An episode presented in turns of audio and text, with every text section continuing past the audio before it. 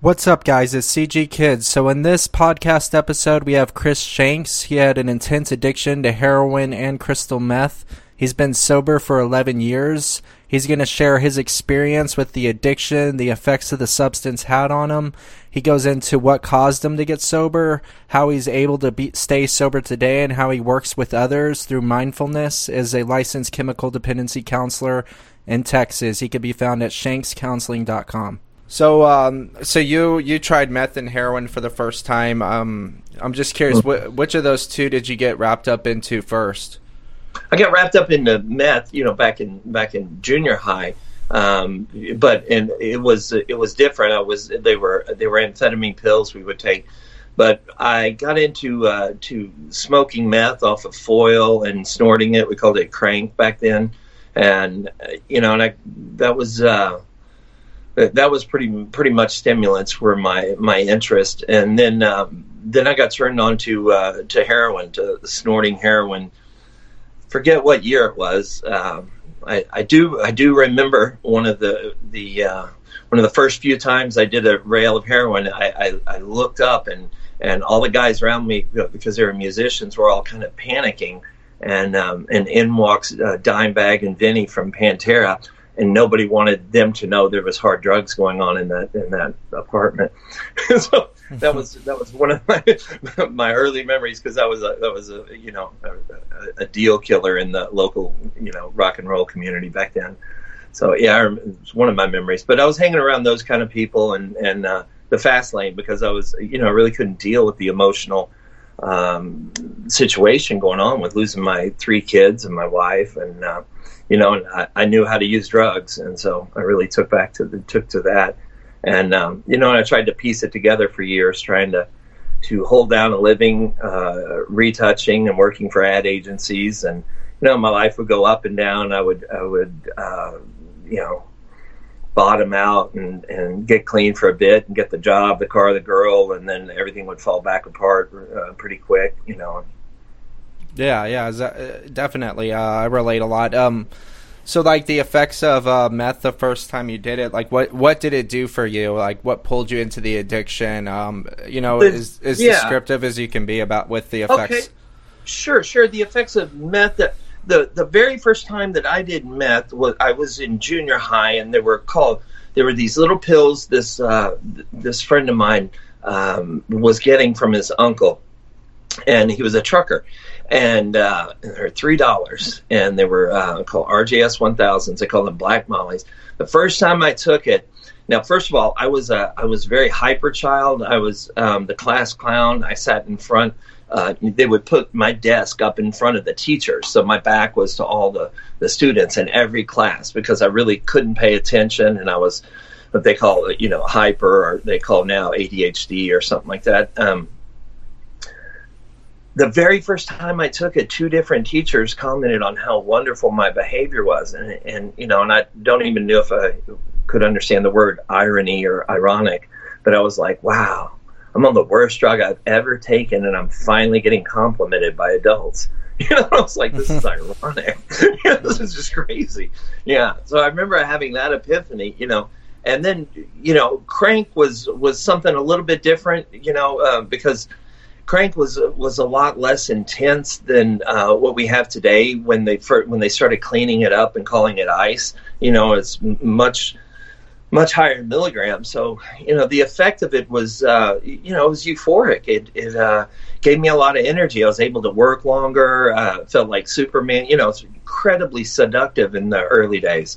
Really, you know, I was being all I could be. You know, um, yeah, I felt wonderful. I was. Uh, yeah, I, I, I can't specifically remember, you know, because when when I started doing drugs, I I never honestly I never stopped. You know, I was always on something, and that's why uh, memory is kind of hard when I go back into those days. I remember some of the major spots that you know uh, investigations or arrest or overdose or deaths or things like that. I remember the you know the the movie highlight scenes, but uh, you know the day to day was. Uh, you know, in the very beginning, I do remember this in the very beginning when I would come off of meth, uh, before I was involved in trafficking or, or, you know, or new dealers or things like that.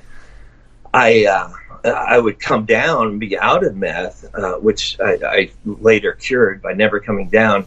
But it was the fatigue was unbelievable. You know, it was like you had been doing um, cardio, you know, for 48, 72 hours, and then you're just exhausted. And you know, and after after a while, I'm sure after a year or so of that, uh, it, that kind of faded away. That that crashing sensation. But yeah, it was really intense. The crash. Uh, you know, because the high was more intense, and so the crash was just devastating in the early days. Yeah, you said that there were like some highlights that you remember from your whole like drug usage experience. Sure. Um, what what are some of those that stand out? Oh Lord, uh, well, yeah, a lot of oh, there was, uh, you know, there was there was several times there was overdoses uh, nearby, but I I could talk all night about the times I've uh, looked out the curtains and seen the police, uh, you know, gathering around. I've, uh, you know, to uh, I've, I've seen them leaning over their cars. Uh, you know, I've seen I've hallucinated that, but then I've seen it for real when they when they bust down the door. Um, yeah, there was there's been several times. Um, there's a time I'll, I'll just recall a story. There was a time where a friend of mine I was going over to pick up a friend of mine to take her to court. Uh, her name was Lori. She's since deceased, but uh, Lori was a sweet girl, cute girl, and um, I went over to my friend's townhouse in downtown Dallas, right when they were developing downtown Dallas, and went to go in and pick her up, and uh, and I brought her a, a, gram of heroin or so, uh, and um, and I was waiting for her, and I think she had decided she wasn't going to go to court and so we sat around, and her boyfriend, who was a good friend of mine, was at work. And I guess we were getting high or some. I don't know what was going on. But um, and, and not too long, there was this pounding on the door, and it was the type of pounding that makes you duck for cover, not wonder who's there. And uh, and so we, we, we ducked for cover, and uh, and then we creeped upstairs real slowly. We looked out and we saw um, some of the sheriff's department. We saw one of the guys climbing up the trellis um, coming over. And so we creeped down, and I remember calling uh, my friend on the phone, telling him what's happening, you know, and um, and Lori had been Lori had had a, a um, an issue with suicide uh, a few times before this. Eventually, that's what took her life. But uh, I looked across, and she was across the room. She was crouched down, and she was uh, she had pulled up. I guess she had pulled up while I was on the phone uh, probably the entire gram because the entire syringe was black, and she was looking for a vein, and I knew exactly what she was doing, and you know she was going to off herself right there she didn't want to go to to uh, to prison, and uh, something about me right there. I knew they were outside, and we were in this hush hush hush, uh, you know, crouching down where we couldn't be seen, and um, I just jumped up and screamed, "Lori!" You know, and I jumped over there and pulled that syringe as soon as I did that, you you could hear the door. They they were screaming. They knew we were in there. The door got smashed in, and uh, and and they were screaming. And all I remember is laying face down on that bed, and they grabbed me by the ankles and raked me across the wrought iron uh, bed frame. Um, yeah, and, and uh, I sat down in that house for probably two or three hours as they they pulled out the air conditioning vents and went through everything they found my friend was uh, was dealing quite a large amount of narcotics, and once they found that in the uh, the closet, um, it was game on. They were they were calling all the the cops from around and and the investigators taking pictures. So they kept me handcuffed down on the on the floor, and you know for sure I'm going to go to to prison. And I do remember this one thing where they, they picked up my bag and they, they asked me real quick. They said, "Is this yours?" And I had a you know, one of those moments where you have a thousand thoughts. Do you say yes? Do you say no? Do you say, you know, because I mm-hmm. couldn't remember what was in it. And, uh, and, and I think I said yes, and, and there was, a, was just some marijuana, and I, I guess my the, my other drugs weren't in that bag at the time. Um, so, you know, I guess they didn't hold that against me because actually they they uncuffed me. They didn't make me say anything because they had demolished the door and they were ready to leave a few hours later um, they had to leave somebody there in charge of the house. They weren't allowed to just leave that house there, and so they left me there. You know, I guess instead of booking me on the the marijuana, because I remember there was pot, and uh, yeah, and yeah, that's that's yeah. one of those. I, that's I, pretty I, intense. It's pretty intense. The crazy part is, is we used to put food coloring in the GHB, and I had a full Gatorade uh, thing full of GHB in the fridge. And the only way I could, you, you, could tell it was GHB is because sometimes those things would spill. And so I had some black, what do you call, electrical tape around the top, but it looked like mango, you know, a big thing of mango orange uh, uh, Gatorade. But so they left that. Um, and then I, I, I, piled around, found steroids and things on the ground, uh, enough stuff that I could uh, go out and sell and, and uh, try to uh, to put money on her books, and that's what I did. And uh, it became a big fiasco because a, a, lot of people thought I was working for the police. You know, all the people skits out and think you must have cut a deal or something like that. And, and that that happened to me quite a bit uh, throughout the years. There was I was involved in a lot of a lot of drug busts. You know, until I was involved in my own. But yeah, I, I can recall quite a few, some that made the headlines in in Dallas. Yeah. Wow. Yeah. Um. So you were you were talking earlier about experiencing hallucinations from meth psychosis. Uh, sure. What typically were the these hallucinations? What was the experience of going through that? And like, did you think that what you were seeing was real? Yeah, yeah. So you know, the meth psychosis uh, is different. The, the, I can think of some that were cocaine psychosis that were incredibly real.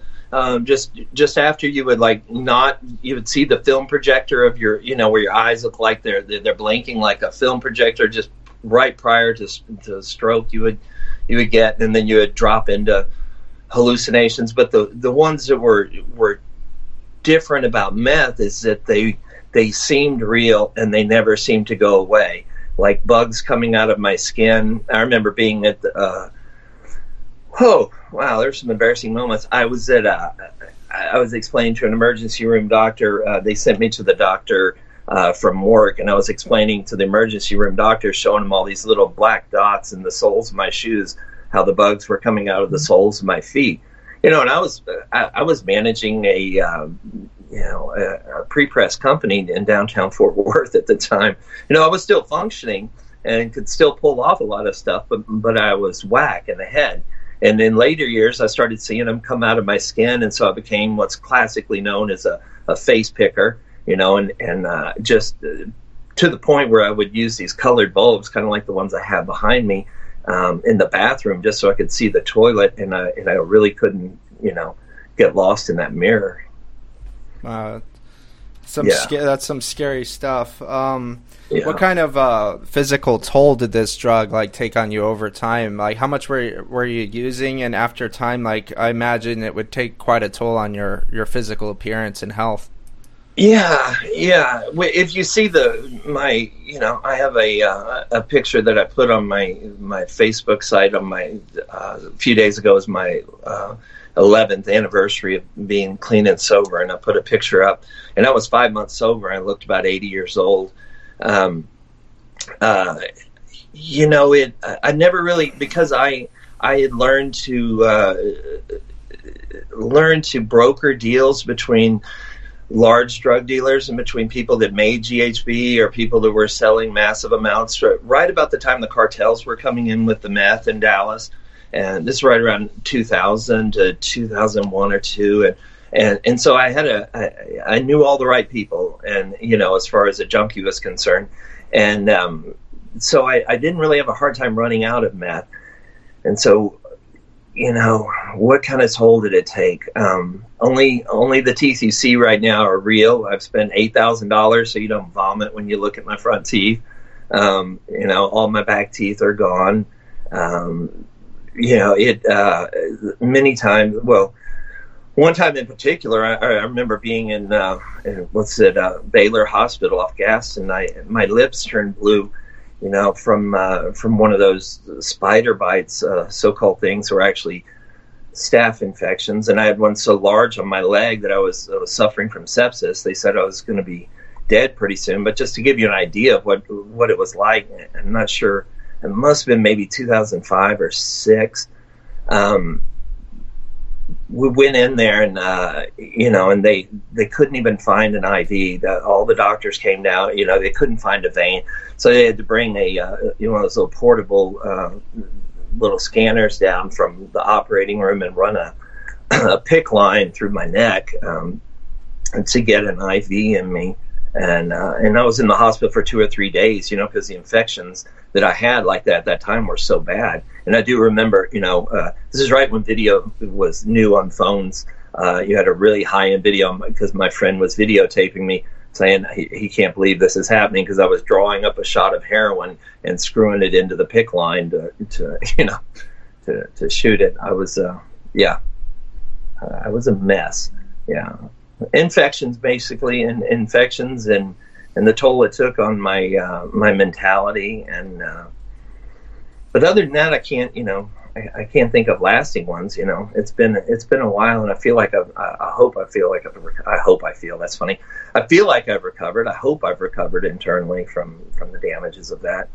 Yeah, absolutely. Yeah, it's it's really intense that you um you went pretty pretty far down uh, with the addiction. Um, did uh, I, am just curious? Did you have uh, people that were you know basically not not addicted to anything in your life that ever looked at you and just were kind of like pushing you to get help or anything like that i'm just wondering what that experience yeah. would be like to be uh, that far gone and, and see somebody and have them try to help you and what your kind of response to that was sure sure so i you know uh, i it's crazy when you're when you're in that world I, I was I, I was an addict i'm okay with being an addict you know, now what do we do? How are we going to earn money? How are we going to hit licks? Or how are we going to do? What are we going to do? Right. And so I, I wasn't the of the variety like that I would sell to where I would just completely self destruct. I would try to maintain. So I feel like, you know, because I I didn't want to get caught by police. I, I needed to you know to uh, to make phone calls, answer phone calls, and, and make deliveries and things like that. So I had to function, and you know, and after years and years of doing uh, narcotics like that, um, they lose some of their side effects. You know, uh, medicine kind of loses its uh, side effects, and so I was able to sleep. I, have slept probably every third day, you know, and that went on for years and years and years. Uh, but I'd use GHB to sleep, and so the reason I say that is, and veered off your question, uh, I, I was able to maintain in front of people for a while. You know, it was uh, there was like I, I worked for a, uh, a, large rug manufacturer doing uh, freelance stuff uh, with uh, digital imaging for their rugs in Dallas. And the lady that hired me, she knew that I had a problem, and she's a real sweet lady. And but you know, I was saving them so much money, and and you know, and I was really good at what I did that they kind of looked the other way. My brother was in my life from time to time, and and they would encourage me to get help but pretty much, you know, my life centered around using and around selling. So I was pretty much around addicts. And as all addicts know, you kind of feel like you're the one that has it together because you can always point to that dude over there that has just screwed up everything and steals from everybody. And then, you know, and uh, and I did my best to avoid those type people when I was using. Yeah, so like uh, your lifestyle, you were talking about selling, and you uh, take us through a, a, like what a standard day in addiction looked like for you uh, from getting up to like throughout the yeah day? so I, I, would say standard day watch the sunset at least three times you know and that would be a standard day um, you know I, I, I would always uh, I, I, lived out of a backpack at times would always uh, seem to have uh, even when i didn't have a home or an apartment or a house or something, I would always have stuff in somebody's garage. And, and you know, and then I had a, a dear friend of mine that was like a brother and, and I had turned him on to some connections and he was really selling up in the in the pretty high you know a lot of these people are still uh, alive and doing what they're doing so i don't want to be too specific.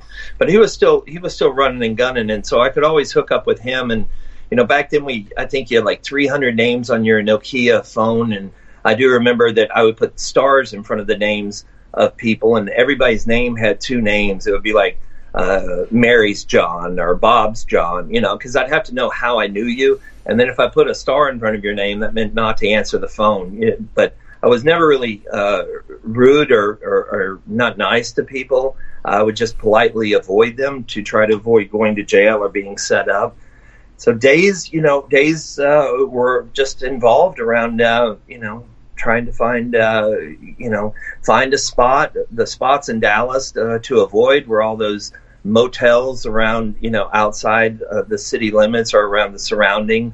Uh, avoid those because I'd been, you know, had the door kicked in numerous times on those, run from police on those and things. So we learned to uh, to stay in the business district, you know, and spend a couple hundred bucks a night, uh, which was easily, you know, recouped. And uh, so stay around there and uh, and just plot out ways uh, to have rooms near the you know, where people could walk right in and go to the stairwell and not walk through the lobby after, you know, 10 or 11 at night. You know, just always trying to figure out, figuring out how to meet people at Whataburger or McDonald's and pass off five envelopes in five minutes, you know, just to uh, make things happen without, without drawing attention to yourself. Yeah, absolutely. So, uh, the moment that you, how long have you been sober now for? Uh, Eleven years uh, on the seventh. Wow! Congrats. Um, what what was the moment? Um, was it a, a, particular moment? Like, what was the, the where well, you yeah, made the decision? A, what led up to that? Yeah, yeah. The particular moment was uh, you can read the police report on my Facebook page. the particular moment was a car horn went off, and all these civilians turned around with these massive guns, uh, you know, in this in this gas station and uh, and uh, started pointing them at me and my partner. Uh, and thank God his hand went on the steering column to put that thing in reverse. And had he done that, I, I am assured that we would have both been shot. The same task force shot a kid about a month or two later. Uh, the cop said he was turning on his flashlight and shot him right in the chest. Same cops right across the street. So it was uh, it was the Plano Narcotic Task Force. Uh, so I, for some reason, uh, that was in 2000. That was April 7th of 2009. So you know, and uh, I had been set up uh, a, a, lady that um, we were selling uh, narcotics too uh, had gotten caught, and they they had threatened her, I guess, with CPS with her kids. And I don't blame her for what she did. And she she introduced uh, an undercover cop, and he bought drugs from us for three months. I, I really didn't have anything to do with them. I was having somebody that uh, I hate to use uh, the term work for me, but that was running errands for me. But you know, when they write it up, he was working for me. Um, but uh, he he kept wanting more and more. Um, uh, what was it? Uh, ecstasy, and so it was a it was a ten thousand dollar drug deal, and uh, and so you know I wasn't I wasn't going to front that money, so I was bringing my other homeboy that I that I could get it from. I had a, a few thousand in a Crown Royal bag sitting in my lap right off Trinity Mills at the racetrack, and I. Uh, um, he was having me check out this new some new speed. He said was really good. I took a hit off the bowl, and I was like, "Yeah, we're going to have this guy uh, follow us." We didn't tell him what hotel. I wasn't gonna, you know, it's kind of standard operating. I wasn't going to tell him what hotel we were going to. Just follow us, and uh, you know, so that there couldn't be any setup. And um, as soon as he said, "Yeah, okay, cool, I'll follow you," and he went back to his car, and there was a there was a car horn, and uh, and then all fucking hell broke loose, man. There's just, I think I counted thirteen cops, um, you know, and that was, um, yeah, that was uh, pretty intense. Yeah. So what, what, went through your mind uh, when you decided, you know, for yourself that you were done using? Yeah, so I was, uh, you know, I detox pretty hard in uh, with in Texas. It's uh, it's not a luxury, you know. It's they make you detox. Uh, they give you Advil, you know, or, or that's about it. Um, you know, I didn't have the luxury of Suboxone or anything like that. So uh, the detox was pretty hard. I was really, you know, I wanted to be off of, you know, I'm having to shoot heroin in my neck, uh, and I'm not not happy about that. And I had stopped shooting speed long before, but I was smoking it occasionally just to stay awake. You know, didn't feel like that was much of a problem in my head at the time. But I, I wanted off those two, and uh, I think I was about a few months into uh, into county jail, waiting on. They were shopping my case because it had been a three month investigation on me, um, and uh, so they were shopping it to the DEA, and uh, so it, you know, I, I, sat in county jail for a while, and, and somewhere in there, uh, you know, I I had. I had been through the program many times. I, you know, and tried to get clean throughout uh, throughout my drug using history, and so you know, my longest sprint, uh, you know, stint was I think eight months and about '97. So I knew about sobriety. I knew it was possible for some people, and and I thought, you know, this would be a good chance for it. But you know, I never, uh, I, I never really thought I was going to be clean and sober. Of course, I thought I would because that's just crazy sounding. I mean, why wouldn't I smoke weed or drink a little red wine? I never had a problem with that You know, that's where my mentality was at the time. And uh, but it, it took probably, uh, you know, I got into meditation and mindfulness uh, pretty early on. Um, I, I got put into um, solitary confinement for fighting in county jail. They called the shoe in Collin County. And on my way in, I, I had had a friend that was into spiritual stuff out there in the world, and uh, he had talked to me about this Eckhart Tolle and, and this book. And there was one in the pod, and uh, it was called The New Earth. And on my way in, uh, you know, it was my time to go do a month in the hole. Uh, they let you have a spiritual book, and I grabbed it off the table, and it says spiritual on the spine of it, you know, like in the spiritual section. And so I talked that boss into it. He said, "Yeah, okay, it's spiritual." So you couldn't have pleasure reading in there, but uh, so I read that for 23 hours a day. You know, um, really got into it, and at that moment, I, I really, I, I kind of made the decision. I really wanted to do this spiritual growth. That whatever this Eckhart Tolle guy's talking about, there's something there. And I remember I wanted to do that. I, I wanted to know what this guy knew because the stuff he was saying uh, really started resonating with me. It was only resonating on a small level now that I look back over my growth, but it was enough that kind of put the hook in my mouth. And um, but it really wasn't about until I was a year, uh, and I think I was still. I come back on a bench warrant. I was at the Middleton unit. We were rolling for chow, what they call rolling for chow, and I remember sliding off my bunk, and I was having that internal conversation and and you know, one of the Buddhist precepts is this: uh, no intoxicants. And and and I actually had that moment of realization. I had that commitment. and said, well, if you're serious about this, why don't you tell yourself you'll never? Why don't you say? Why don't you do it? Why don't you never do drugs again? And I was like, okay, fuck it. I'm never going to get high again. Fuck it. and, and, there was some kind of energy, like the, you know, like the, the heavens parted or trumpets. You know, there was some little shift. I was like, fuck, did I just say and mean that? You know, and I was like, I guess I did, you know, mm-hmm. and, but I was already right at about a year, uh, clean, you know, and, uh, but, you know, for, for somebody like me, and I'm so grateful that what happened in prison happened and that I had, you know, that I got a 10 year sentence, uh, you know, um, because uh, if I'd have been out in just a year or two, I'm not sure I'd still be clean. I, I, I needed time to, uh, for my head to rewire I mean, I was literally on drugs day and night for um, from '94 till 2009. Uh, you know, there's very few times I ran out of drugs, and so I was I was a mess. You know, and I, I didn't. I remember people would say shit like, uh, "I'm enjoying a coke," and I was like, "The fuck are they talking about? Enjoying? Like, you, you know, if you use an adjective, does that change the experience? It's wet, it's cold, it's sweet." You know, I'm like, what? What do you mean enjoying? Like, there was no sense of being, no sense of depth. It's really hard to explain how kind of the, just the bottom of the experience falls out when you're really burned out, you know, on on on hard drugs. And uh, so it took time for me to get my head back together, if it's completely back together. Yeah. Uh, yeah, absolutely. So um, I'm curious um, about really what spirituality means to you now and how how, does it is it how you stay sober today is essentially what I'm asking, but also like clarifying what spirituality means to you because I know that word is yeah. very uh, open to uh, subjective interpretation. Yeah, yeah.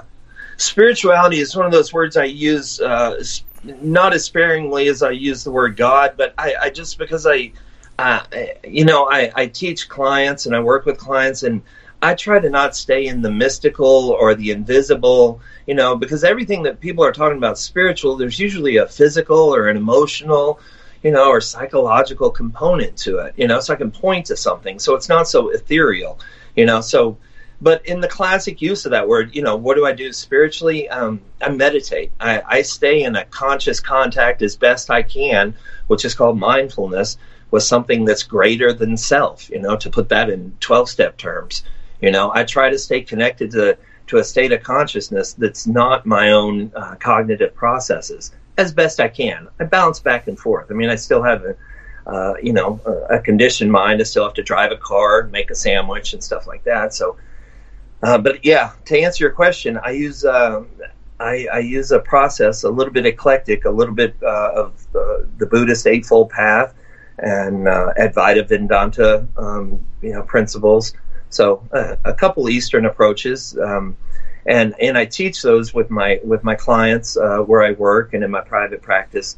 Um, you know, I, I, I export them in a very secular way because none of that has to be um, really has to take on any kind of religious um, flavor to it.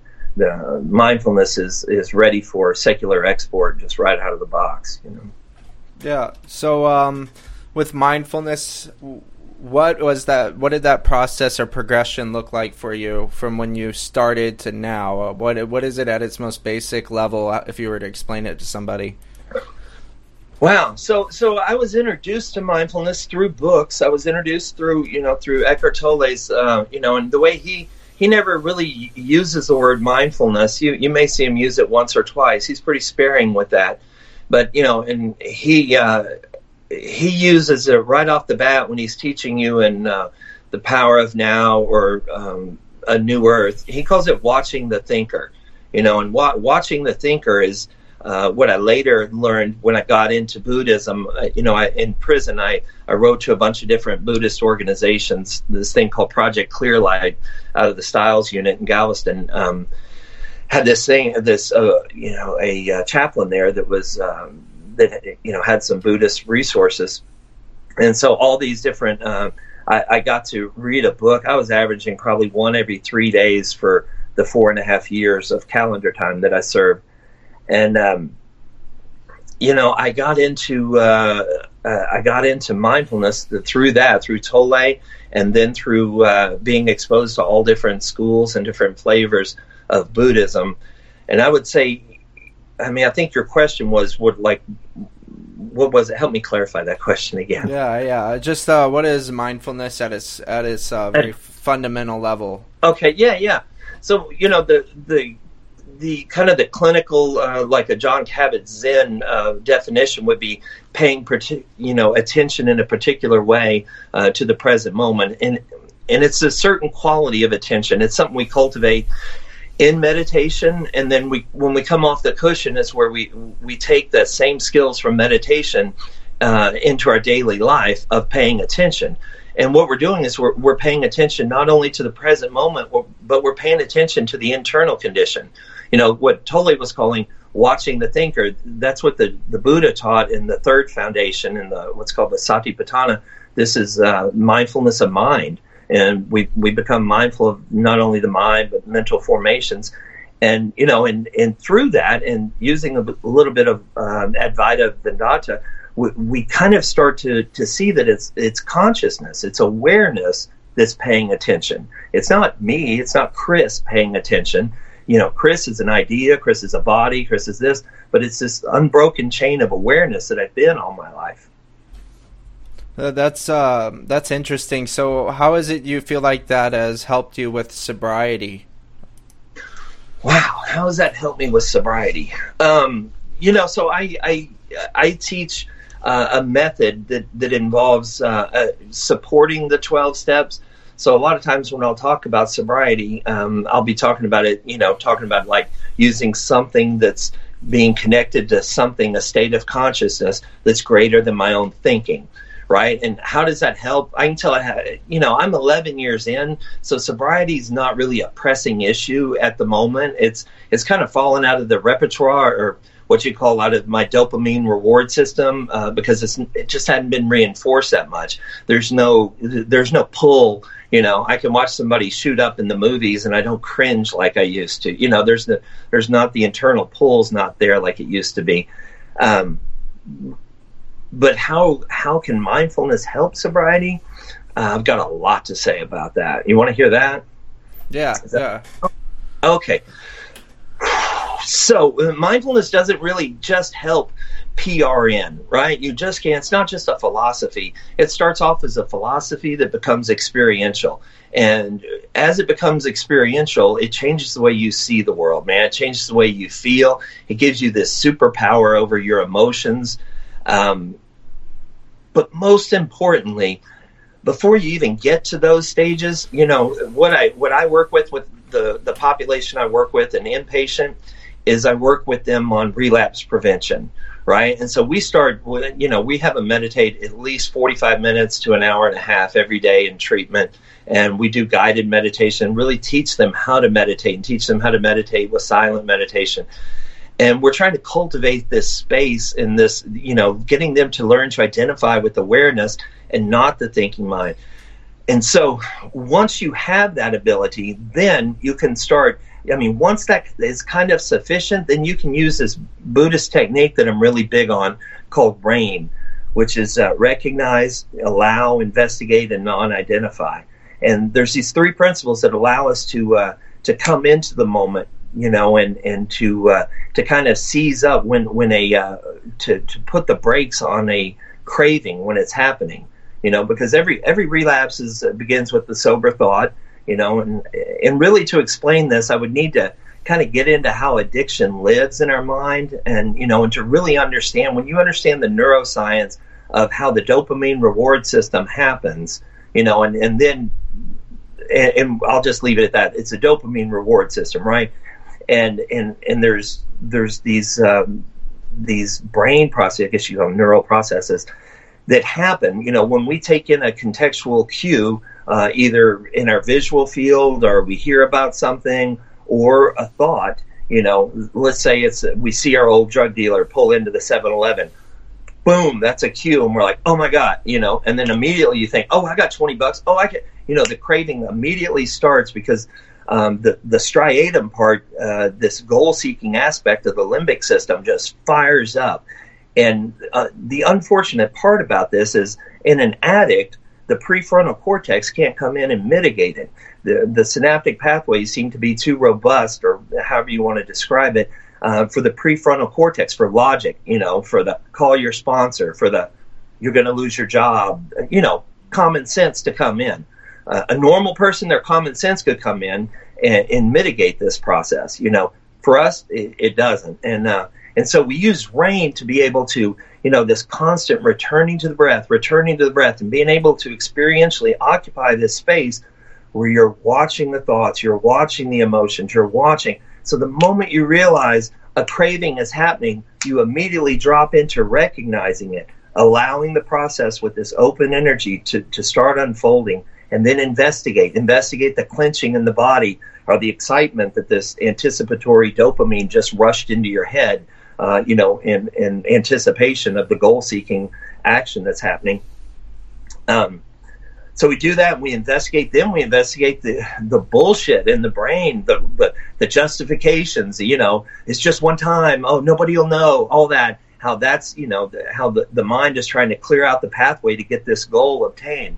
You know that that's so important because it's on the dopamine reward system, which is there in all animals uh, to keep us alive. So, you know, ultimately, and every addict knows this, when we're craving, it's it's like our life depends on it, you know. And so, if we have the ability to drop back and watch that in a neutral position and allow the discomfort to be there, and to and you know, it's recognize, allow, investigate, and non-identify.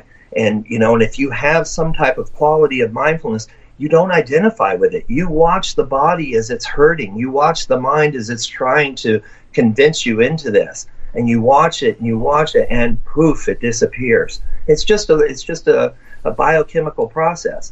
But if we don't have the skills of that then it keeps hanging around. It stays up for negotiation. It's we're thinking about it a lot you know but when we can drop back and watch the thinking process happen and that's something we really cultivate um, through seated meditation. Hmm. what is uh, what is seated meditation? Seated meditation right? Seated meditation. Um, so when i when i teach seated meditation you know meditation is a word that's really broad just like you said with spirituality. I, I often liken it to um, you know to jumping jacks or exercise and so is bench pressing right? They're both exercise. Well there's that many types of meditation um, and so we're really going for a specific type. And when i'm treating addiction, when I'm teaching people about this uh, specifically for addiction, I am really concerned with them having the experience of realizing what consciousness is and you know and learning to identify with that not with the voice in the head right? So the seated meditation I'll use, you know, in the very beginning, I'll, I'll use a little bit of the tools from Zazen, from Zen meditation, of counting the breath, and, and then a little bit of the tools from uh, from vipassana of, of, of, feeling the senses and, and just knowing neurologically that when we're in the feeling of the senses, we're in task positive as far as neuroscience is concerned. The millisecond we come off of that, we're in the default mode network. So I'm really teaching the that that population to really feel the breath, feel their butt being pulled into the cushion, pulling that incense into their belly, listening to the birds, watching the thoughts go by, you know. And, you know, and this is cultivating uh, this space experientially. You're actually, you know, you're not lost in what's called the default mode network, which classically in the East would be called the chatter mind, all these, you know, voices in our head. Um, so that's it. So, you know, I use that, and those are kind of the training wheels and those come off after a bit of time uh, because of some of the work I've seen with Judson Brewer and some other wonderful people that that uh, he actually does some meditation stuff inside of fMRIs where he's actually showing the data. And so we know that eventually we come off of the. I, I teach them to use the word feel on the in breath and count on the out breath, but eventually we drop that because those are kind of training wheels, and eventually you train your mind into knowing to, to stay connected to the senses. Mm, it's uh, it's very interesting, and I could definitely see how it um it would help with cravings because um you're talking about not identifying with your thoughts. So you know the cravings mm-hmm. are like a biological process in the brain. So sure. uh, from my understanding of what you're saying, you're observing that biology, but you're not identifying with it. Um, and it seems yeah. like this is a practice you carry throughout your life. It's not just something you yeah. do for addiction, but this almost seems like a lifestyle Totally. Uh, what, what is the uh, problem with identifying with your thoughts and feelings and things of that nature? Like, what ultimately yeah. d- does it cause? So yeah, so you know, I I will to sum it up real easy. I either I call it we're either seeing it or we're being it. I'm either able to see the thoughts as they're as they're passing by and they're experientially what that's like um, as far as the I guess you could say the character or the the quality of that experience. It feels like there's space between me and my thoughts. I, I, I see him arising. When I'm not, when I slip into being identified with thoughts, I just am those. You know, oh, this sucks. And as soon as I'm like, yo, this sucks, identify with that thought, and then there's a contraction in the body right? But if I'm being mindful and, and I meditated that morning and I'm continually returning to the breath and staying connected, I see how something happens and my mind wants to offer up, oh, that sucks. You're like, oh, yeah, okay. Oh, yeah, I can see the positive in that too. You know, I can see both of them I, I, from kind of a neutral perspective. So it, it, kind of is like a superpower over, you know, I, I, I'm choosing which programs to to execute in the mind. I'm not just you know, like sometimes they call, you know, being asleep or being identified with the mind, um, like being in a dream state. And it's very much akin to that, where you're just watching it happen. You're, it's just unfolding. You don't have any choice. It's all happening. But when you wake up or, you know, this awakening process, you seem to start watching it happen instead of it happening to you and you having to be involved in every emotional reaction. Does that make sense? Yeah, it makes perfect sense, and it's it's interesting because I've been, uh, you know, I, I think it's crazy how much awareness has um, a factor in, in what we think, feel, like where we place our awareness. So, you know, I, I thought to myself once, if I won the lottery right now, I wouldn't be happy. But the second I'm aware of it, I would be happy. And now winning the lottery didn't go in and change the chemistry of my brain. It was right, my awareness right. that did, and it's the same with right. negative circumstances.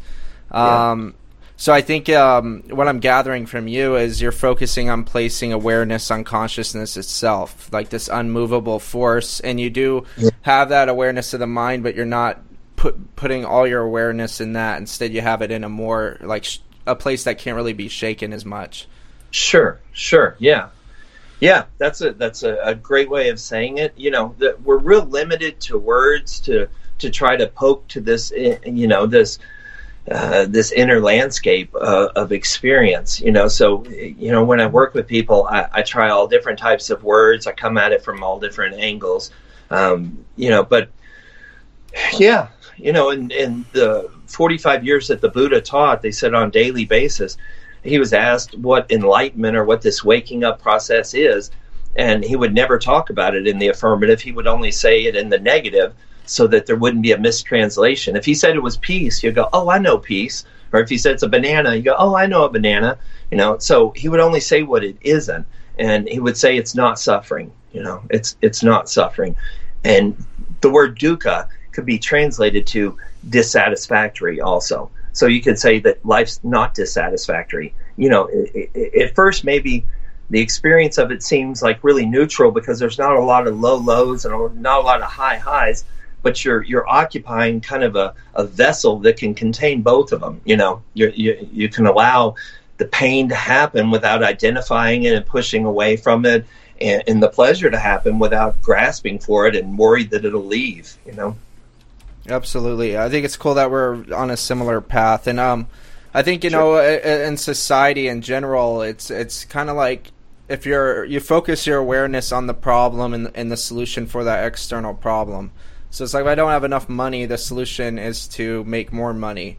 And I think like um because I was solving trying to solve things outside myself all the time and place my awareness outside of myself. When I kind of went down the path that you're talking about, I was mm-hmm. scared of not being motivated because mm. uh, to an extent you learn how to be content and satisfied yeah. and it's like okay so yeah. how are you gonna but what i've learned is um, i don't have as much of a need to distract myself from the chaos so yeah. i've noticed that so much time and energy has been freed up whereas before i'd be like you know as soon as i get home from work it's like i don't want to think anymore so i, I, I would distract myself by watching movies that's how mm-hmm. i was able to stop thinking uh, sure. and all those distractions added up to a lot of money and time and I, I just think it's interesting because even in, in modern society, it's really.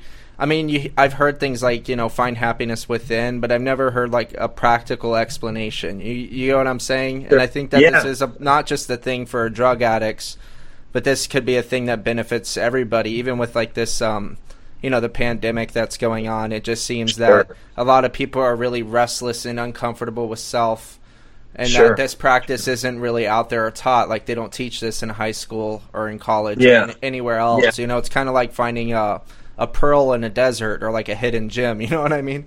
Yeah, I, I agree with that. I, I always put I put sobriety as kind of a low bar, and I put this in this enlightenment awakening goal as a really high bar. You know, because I, I see a lot of people that are clean and sober that are miserable, lost in their minds, completely suffering, but they're not using the the substance anymore but they're they're constantly living in the head and and you know most people out there don't understand that there's there's uh, you know how identified they are with the movies in their head and how it's this most you know they say we have up to 50 or 70,000 thoughts a day.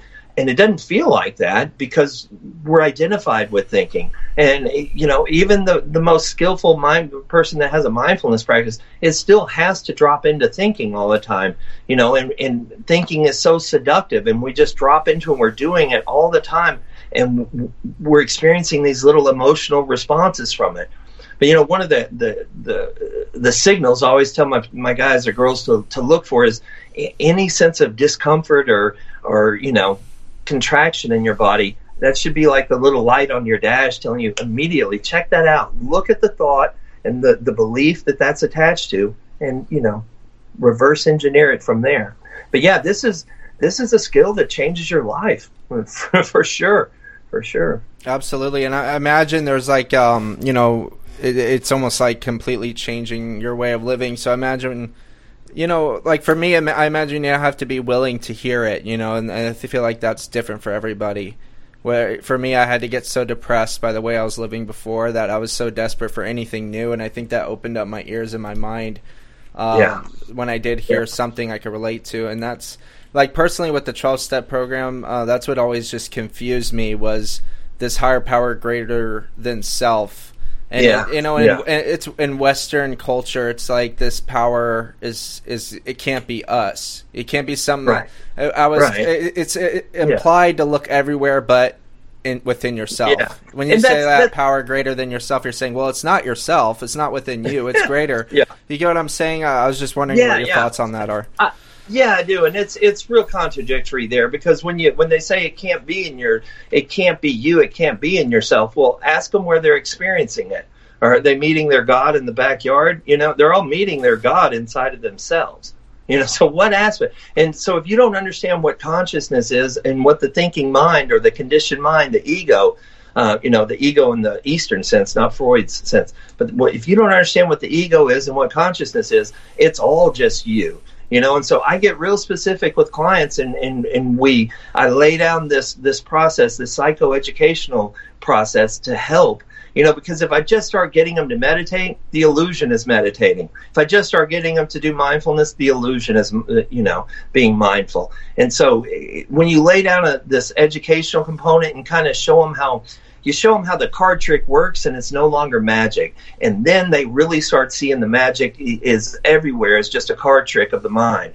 Really start seeing how the mind is actually uh, you know affecting their entire experience in life. So this greater than self thing um, you know I, i'm glad those words are put in there and it's not just strictly a deity because i can work with greater than self you know because staying mindful or staying you know, connected with with uh, this state of consciousness is totally greater than self. But what they're talking about when they say they use these big ambiguous terms, you know, from back then, almost has that King James feel to it. When they say greater than self, they're not talking about the self, you know, that can hold on tight to a vodka bottle, or you know, and they're not talking about a power that's strong enough to flip over your dope spoon. They're talking about that they needed some kind of power over their psychology that stopped them from self destructing. They, they swore they wouldn't drink on Monday and, and they're drinking again by Tuesday night, you know, and they're like, fuck, I need some kind of power over this self destruction. And so it would be this power over the mind. And if you look traditionally, it's used, uh, you know, with uh, the way, if you really break it down psychologically, how the 12 steps are working, and they work beautifully for so many people. So I don't mean to be, to be offensive to anybody that's in the 12 step program. I consider myself a part of it. I love the 12 step programs, right? But the one size doesn't fit all, and the numbers bear that out. Uh, the, the successes are there. The failures are so obvious. You know, the, the, the $8 billion a year industry we have in rehabs of just taking these people back through and through, trying to get them to do the same thing over and over and try harder and tell them they weren't connected. And we put it on this invisible spiritual condition. You know, so I get this to be very tangible, something they can grasp in their own experience. We are experiencing something that is greater than our own psychology. And if self isn't psychology, I don't know what it is. So this is ultimately this is the deepest part of us. I don't care. The holiest person on this planet is not getting deeper than his own conscious awareness. If they are, then explain to me how they're aware of it, right? Awareness, awareness is the first domino. We're not getting deeper than that. And so that's all we're connecting with. And then we're, you know, we were awareness, uh, you know, you could poke a little zygote or you could look on the sonogram at a fetus. You can see the fetus is aware of its fingers and stuff we've been this unbroken chain of awareness all our lives. I watched my mom as she passed through Alzheimer's, and you know, even though she wasn't aware who's in the, the hospital room, she's very the lights are on. When she was trapped in her body and couldn't move, the lights were still on. You know, and we could see the emotional responses. You know, if she didn't like the Jello or something, you know, the consciousness is who we are at our depths. It's just people aren't aware of that it is greater than our own thinking and our own cognitive processes, what we could call self. So we are definitely connecting with something greater than self. Even though we're not wrapping a story around it or a concept, all those things are also self. Those are all of the mind. The story, you know, what we classically do in in uh, the 12 steps is somebody comes in and they have this narrative my life sucks and and I get high to cope with it or I just get high but they have this negative narrative and it you know makes them feel like crap and we're like hey bro you know God has a plan for you and he's really got everybody in this room sober he's going to get you sober and all we want you to do is come to believe believe that because if you believe this narrative over this narrative you're going to feel hope and you're going to feel inspired and that's the way it works. That's classic CBT. We're swapping out narratives to affect the way we feel, right? So, and I understand that happens. It happens in all of us, right? All we're doing is going to le- a level deeper that's prior to that. And these are both true, you know. They they both. Let's put it this way: they're both effective, right? This one can make you believe this one. It can make you feel like crap. You believe the positive narrative about the deity and and and how your your life has a plan, and that makes you feel good. That's why everybody can make up a different God, and as long as they believe, they'll feel hopeful, right? And hopefully, that part right there will suffice along with the sociological aspects, along with the house cleaning. There's a lot of good things the program has uh, to offer, you know, that help. But there's a lot of spots I, I would say that, that it's kind of uh, could use some improvement on, such as the cravings and stuff. Because we don't always, you know, when we go into like the, the fifth and the, the, the fourth and the fifth step, you know, we're learning to be a better person. Then we make our amends later on, the eighth and ninth. Um, you know, those are for being a better person so that the world deals with us better and, and we don't have to cope, right? And we could call that, um, you know, cleaning up the house, right? But addiction doesn't only live through coping. Sometimes I, I get high when everything's great. You know, addiction lives in the dopamine reward system. You know, all I have to do is see a cue, an idea, and I want to get high because that's the way the brain works, you know, because it's it's a part of a normal functioning brain. The outcomes are extreme and the causes in our life are tragic. It's no less tragic than the classic disease model they call it. It's the exact same thing, but we know neurologically how this process happens, you know. So yeah, the, the part of the 12 steps is, you know, this connecting to a power that's greater than self totally agree with that. I, I, I, just feel a lot of people, you know, especially see this with a, a, lot of the younger population, they have a hard time grasping that, you know, and they have a hard time connecting to it. They especially have a hard time connecting how this belief right now in this moment is not make, you know, how is that going to help me not want to shoot dope? Are you kidding?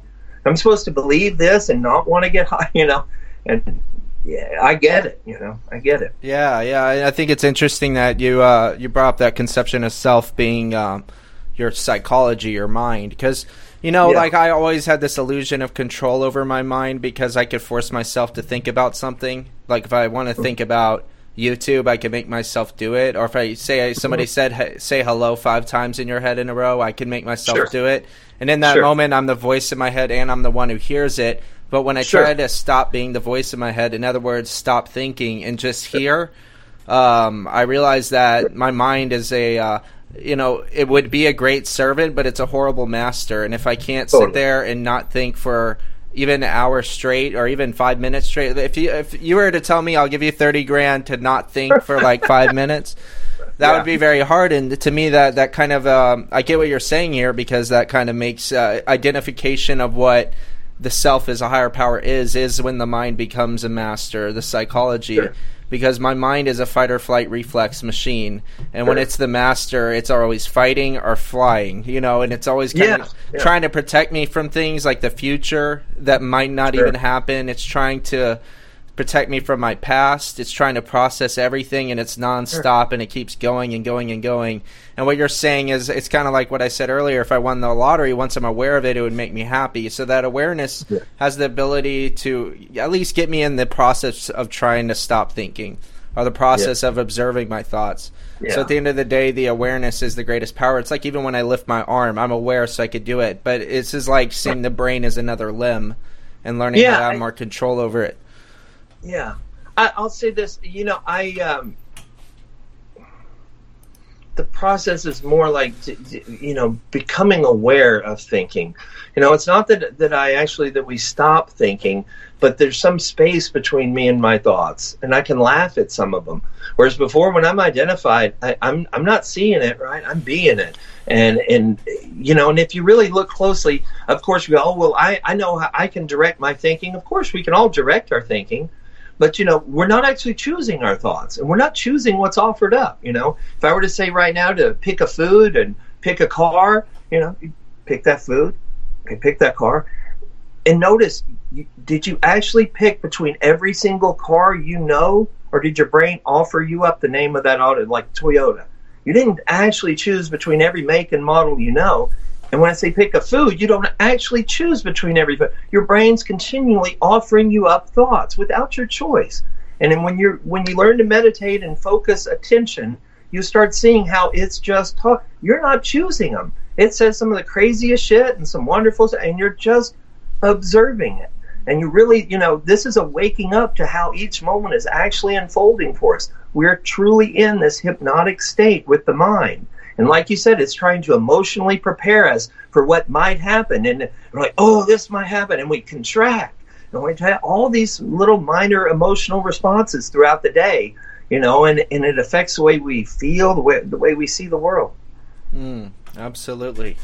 Absolutely. Um, I really uh, appreciate your time and uh, you sure. coming on and sharing this with us. Um, All right. Uh, you're, you you can be found at uh, Shanks Counseling. What is your website again? Yeah, it's it's, it's shankscounseling.com. Okay. www.shankscounseling.com. Uh, okay, and uh, are you are you uh, planning on starting a channel yourself? Yes, I am. I'm. I'm just deciding. Uh, I'm. I'm gonna try to. Since I don't work with uh, clients, I'm, i might be doing some instructional stuff on Zoom if I get enough response for it. Uh, I've had a few people out of state, but I really only counsel people in Texas because uh, I do. Uh, you know, I have a full private practice, but I've always, from the beginning, I do it 100% on smartphones. You know, it's all basically FaceTime through some HIPAA-approved yeah. software. So I might be doing that, some Zoom classes, but I'm definitely going to be putting, you know, what I work with uh, as far as uh, how I teach this educational component. I'm going to be putting that real soon on a uh, on uh, a YouTube channel here. Cool, that's what's up. All right, it was it was great having you. I'll talk to you soon. All right, thanks so much.